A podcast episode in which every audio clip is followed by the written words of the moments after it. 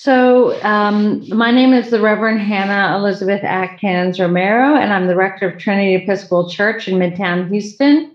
And this is Inner City Spirit, a podcast out of uh, Trinity Houston, which I host. During Lent this year, we are having conversations or interviews with people who are connected to Trinity and various organizations that we support to get to know them a little bit, to check in, and to hear uh, a little bit more about their uh, organizations and the mission. So today, my guest is the Reverend Canon Dr. Henry Lee Atkins Jr.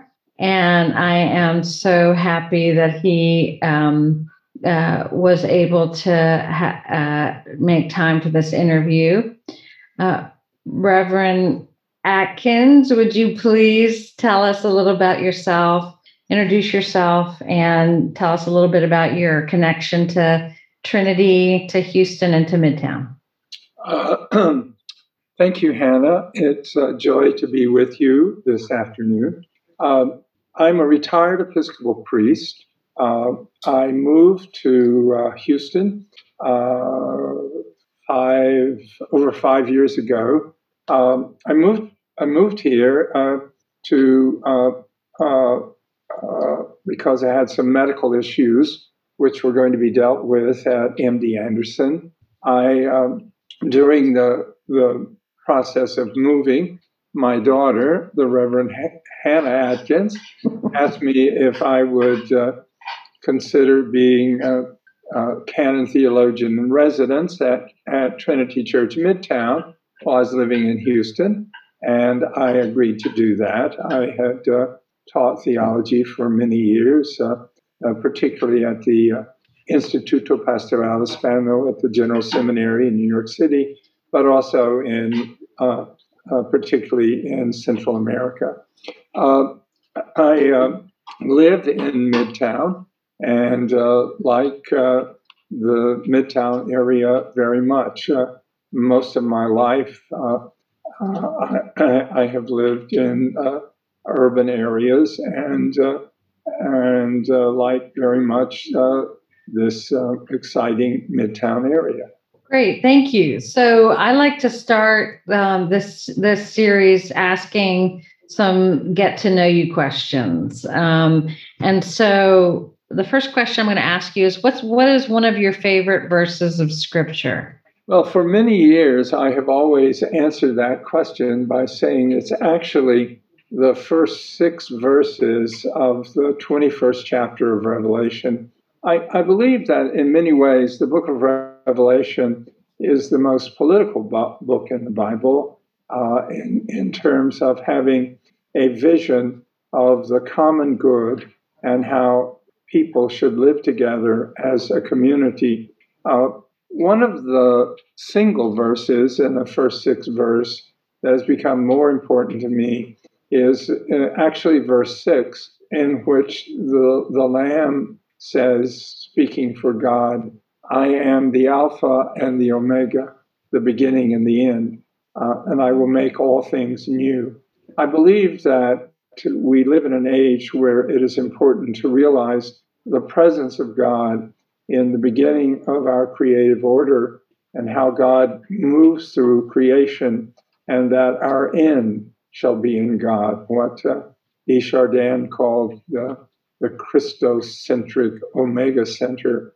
Um, and that we should see God moving through creation, through the process of evolution, and that we are being made in spite of uh, our own resistance into a new creation. That was beautiful. Thank you. Um, on a on another sort of plane, um, I wanted to ask you if you had come to have a favorite artist, a, a Houston artist? Well, uh, I was thinking about this the other day uh, before I uh, uh, uh before you asked me just now this question. Uh, I believe that my favorite Houston artist is, in fact, Andres Orozco-Estrada, who was the musical director of the Houston Symphony.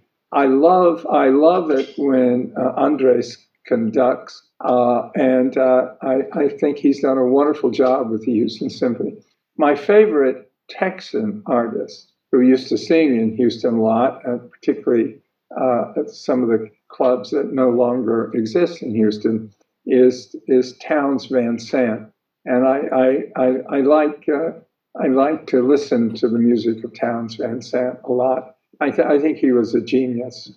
And great, great lyricist. All right. And is there a song on the that has kind of run uh, over and over again in your mind during as we approach a year in this pandemic in Houston? Is there a song you would put on the pandemic playlist? Well, I was I to to stick with the with the, the two answers I gave before. One from classical music. I, I I've had Mozart's Requiem playing through my head a lot during this pandemic, as I thought about the issue of death and how many people have in fact died, not only in our society but in uh, worldwide, and how it's important to acknowledge that and uh, not seek to deny it, as so often happens in our culture. The other is a very popular Townes Van Zandt song, If, if I Needed You, because I've often thought, uh, as uh, uh, during this pandemic, as one of the things that we have learned is that we do very easily today move into situations where it becomes clear how we are an interdependent people and rely on each other and how much we miss each other yeah. We are not together. Yeah. Well, thank you. So, um, besides being um, the canon theologian at Trinity and um, my dad, you are also um, a member of AA and have 30, how many years? Four. 34 years in recovery, which is an incredible accomplishment. And one of the most moving um, times at Trinity for me was when we uh, had our first um, recovery Eucharist, and and you preached, and you preached such a moving sermon, and and your testimony um, just you know, was one in which um, so so honest and um, so powerful, and hopefully uh, moved folks to um, seek uh, help and to continue in their recovery. And so um, you uh, are very open about being part of the AA group at Trinity. And I wanted to ask you to talk a little bit about the mission and importance of AA and uh, and the Trinity Group in particular? Um, well, I, I, want to say something before I begin. Is that uh, you know the the AA's name is Alcoholics Anonymous, and uh, we don't uh, give out the names of members of AA. I mean, you can come to AA without having to tell anyone who you are and people are not supposed to tell other people who you are. Uh, on the other hand, if you as an individual feel that it is helpful in terms of the recovery of other people, then you can reveal your membership in the in the organization. And in interviews such as this, or preaching uh, on Recovery Sundays, So I feel that I am engaged in the latter at least I hope I am. And certainly yeah. uh, everyone in the world knows the last name of Bill Wilson, the founder of AA. Uh, but almost no one knows the last name of Dr. Bob, the co-founder. So we have uh, both traditions represented. Mm-hmm. Uh, the, the, the specific question again was in relation to well the mission of AA um, and and how the sort of the character maybe of the Trinity group? Um, well, first, let me let me say about the vision of AA. What is um, what is sometimes misunderstood is uh, is that AA is not what is uh, traditionally called a self self help group. Alcoholics Anonymous is a spiritual program. Uh, yeah. Uh, one of the things that many people, particularly in our own church, in the Episcopal Church, do not know is that uh, uh in 1935, when AA uh, was starting and very young, the, the movement was, in fact, centered in Calvary Episcopal Church in New York City.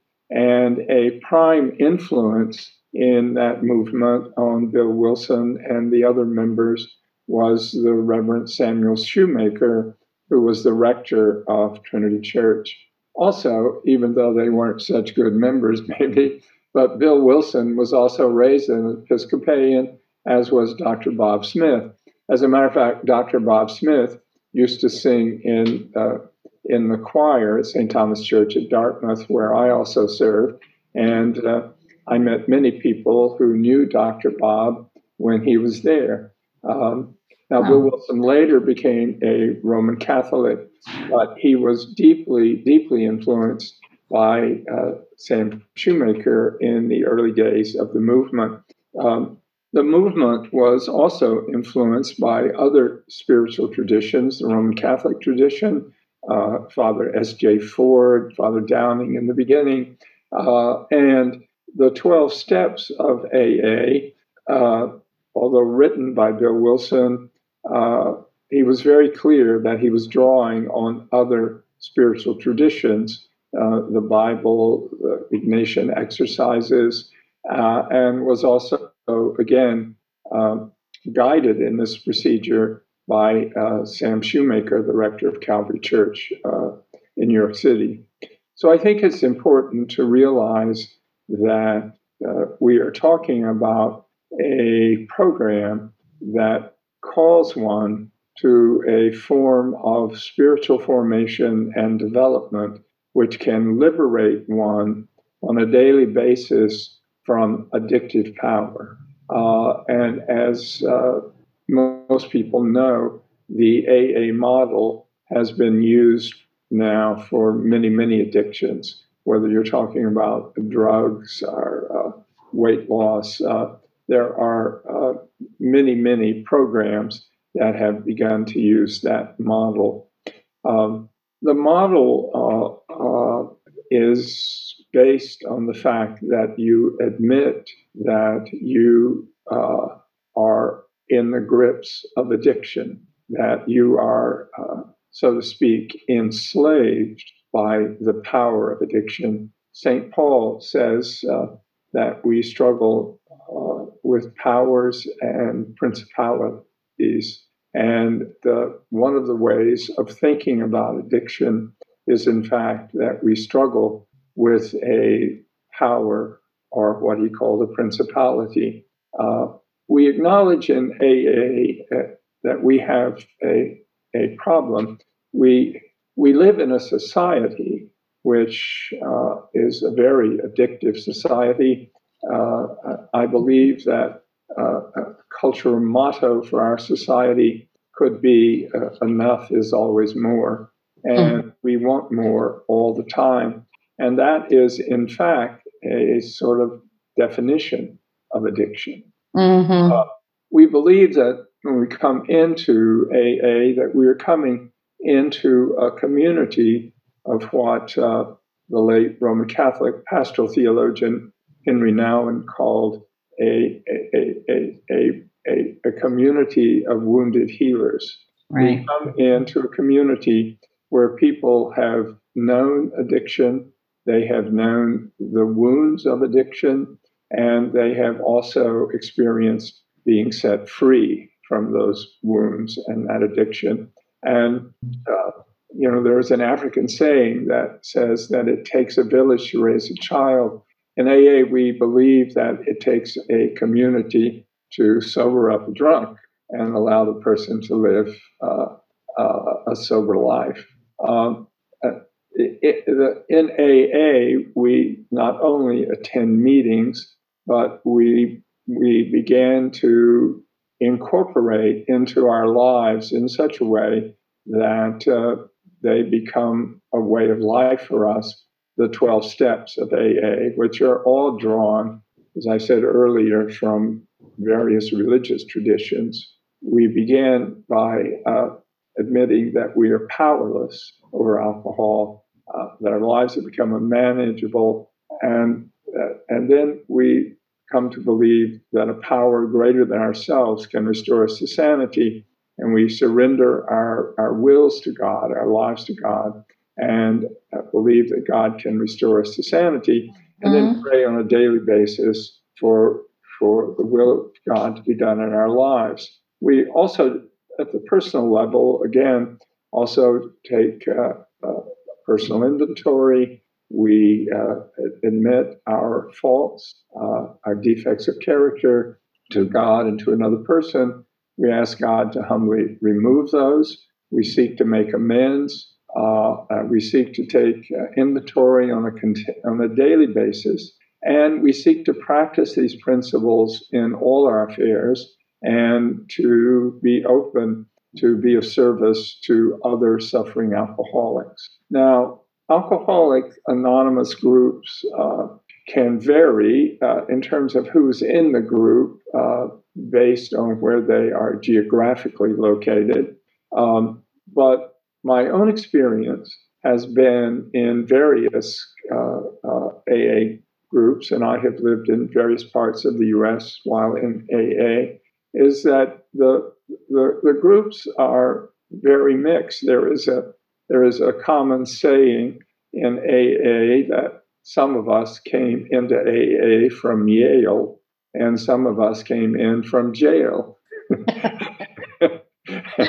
and you you all have something in common, right? you all have something in common, and we're all in that group. Now, mm-hmm. the the the the group at Trinity, the Good Times group, uh, has uh, until we recently had to close down because of COVID COVID uh, pandemic for a while.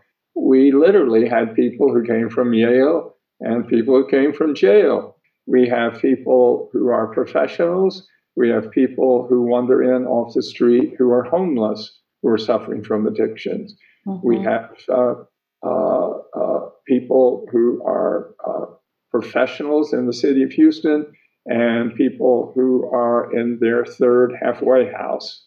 Uh, all of those people attend the AA meetings, and all of them live in this community as recovering people.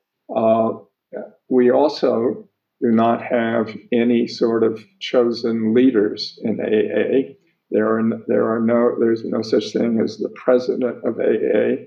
Mm-hmm. Uh, and also, the only requirement for membership in AA is a desire to stop drinking.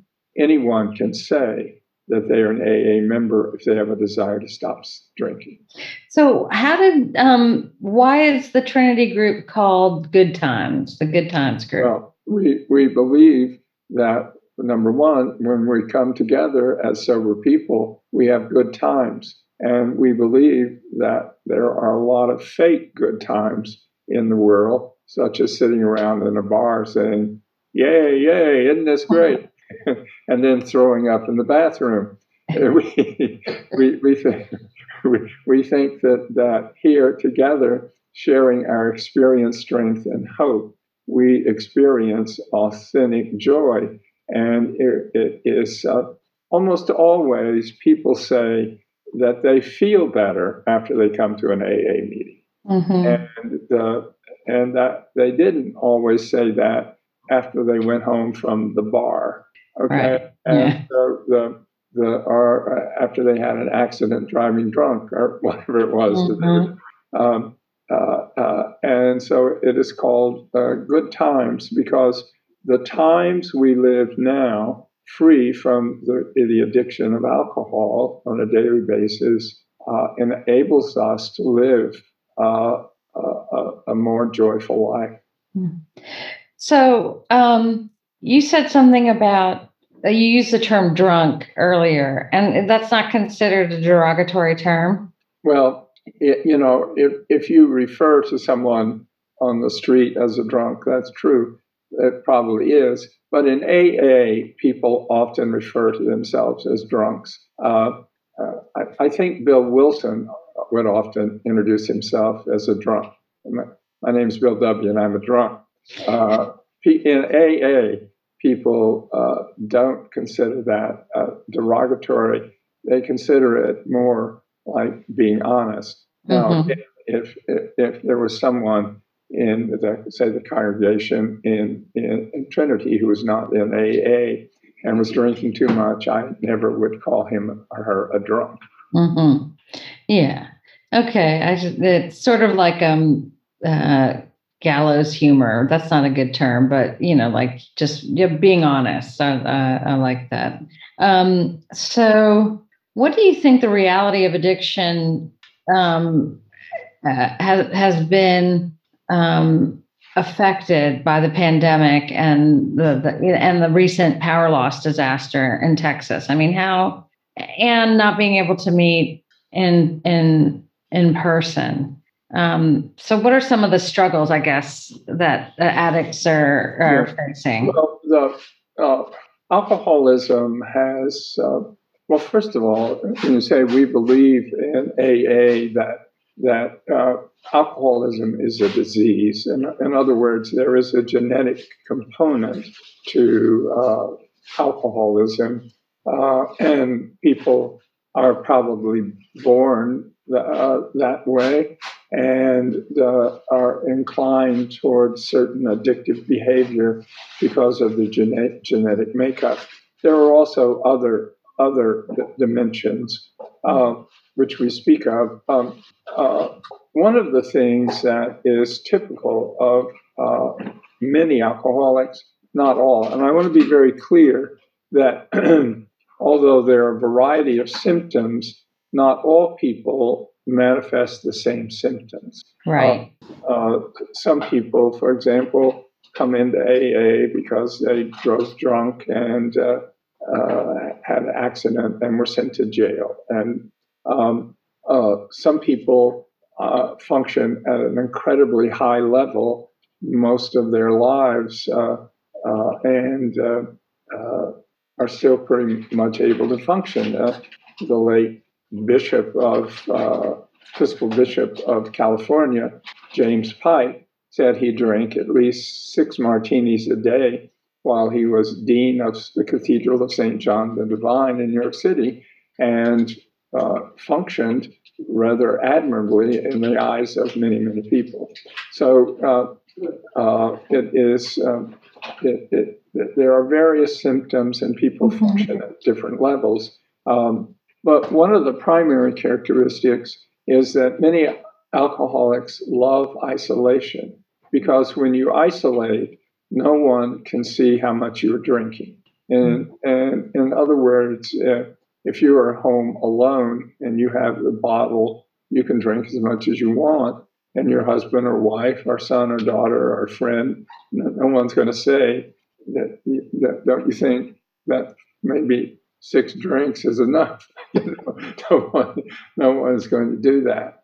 Uh, and the other thing is that if you are abusing alcohol and you feel awful, then you like to isolate because no one sees that you have bloodshot eyes or you have a severe headache or, or, or some of the other symptoms. So, any form of isolation is for many alcoholics a real temptation.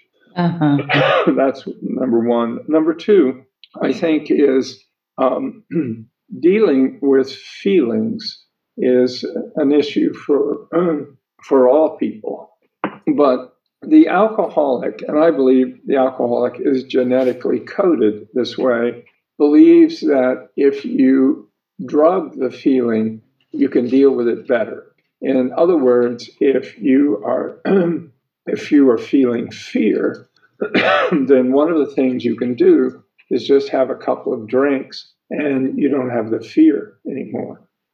Um, so, in a time when there is a pandemic and you might die, your loved ones might die, then the, the temptation to deal with, say, fear by drugging it is very real. I believe, by the way, that we live in a society in which that issue is present for many, many people. You very often will hear a person who has had a trauma, such as a car wreck, their friend will say, Oh, you need a drink, come in and sit down. Mm-hmm. Most likely, that's the last thing they need. Yeah. So, um, dealing with uh, uh, uh, emotions is an, another reality in terms of the pandemic. The third thing I would say is that facing into harsh realities is also a reason that some people drink and use drugs. Um, the reality may be that you lost your job and you can't pay your bills and you're not sure what you're going to do. So you you turn to alcohol and drugs because it gives you a relief. Yeah. Uh, and certainly during the pandemic, we have uh, we see a lot of unemployment, for example. Mm-hmm. So that could also be uh, uh, an issue. Um, there are there are of course other issues, but I think that the, those three issues have certainly are certainly present in our society. But, but let me also say one thing. I have not known during the last year any member of AA who has gone out as a result of the pandemic. I do believe, I do believe that we will, when the pandemic is over, have far more people who are going to need AA than before because they will have discovered that they are alcoholics. But um, there is something about the nature of uh, AA or working the 12 steps that enables people to live in a different life.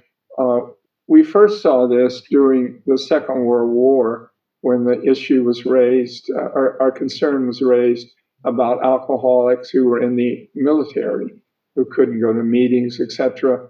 As it turned out, their sobriety rate was higher than non alcoholics. Because of the pattern of the 12 steps that they are able to. Pattern of the 12 steps and their willingness to be honest uh, about their own lives and what they're facing into. Well, that's that's that's. I think that probably answers one of the questions um, that uh, I had sent you about uh, an example of transformation. But just to end, um, a, a, couple uh, of uh, questions that I want to combine. If you want to if you have an example of uh, another another another example of transformation that you want to touch on in terms of how you've seen AA uh, transform people's lives, um, please share that. Um, but also, what do you think the uh, future, the near future of AA is? It sounds like, the, a priority for um, AA in the near future. Um, just keep doing what they're doing you know, be ready to welcome so many people that may have discovered their alcoholism during this time. What do you see as the the priority, the opportunities, the challenge in the near future for AA? Well, uh, first of all, let me say that uh, in AA, you on a regular basis see profound transformation one of my closest friends in the uh, Good Times group is a person who spent a long time in prison, who at one point uh, put a gun to his head and tried to shoot himself. Fortunately, he missed. he, he was a better drunk than a shot. He wasn't such a good, good shooter. But this person is now, uh, you know, uh, works on a regular basis in prisons across the country with recovering people he is sought nationally as a speaker uh, and uh, is a very uh, transformed person. Um, Great. For some years ago, talking with a close friend of mine who is now dead, a, a psychiatrist named Jerry May, and I, I asked Jerry, uh, he was near the end of his life, I, I asked him what the most profound thing uh, came to his mind when he thought of his years as a as a therapist, as a psychiatrist, and without a moment of hesitation, he said, "How little people change." Oh, and uh, and I thought of my own experience in AA, and I see profound change uh, on on uh, on a daily basis. Uh, and uh, I I think, in fact, that there is a lot that the church today can learn from AA. Um, in terms of the future, uh, well, the first thing that comes to my mind was um, um, now that now that we have we're having Zoom meetings. Mm-hmm. I, I, have reluctantly began to participate in them, and uh, but one of the things I've discovered uh, is that I can go back to some of the places where I used to live and uh, and speak and participate in the meetings. So couple of weeks ago, I spoke to my old home group in New Jersey. Uh, next week, I'm going to be speaking to a group in Norwich, Vermont, and uh, so that is, sort of nice to see all those old friends. The the the uh, also, also I, uh, uh, uh, I also want to say this as, as I think about that is that in in some ways AA groups are are not unlike the comunidades de base in Latin America. Is that they are groups that care deeply about transformation, the well being of their members, uh, that are open to various kinds of people being members, uh, uh, and uh, are not uh, structured in an autocratic way. Yeah. Uh, changes in AA.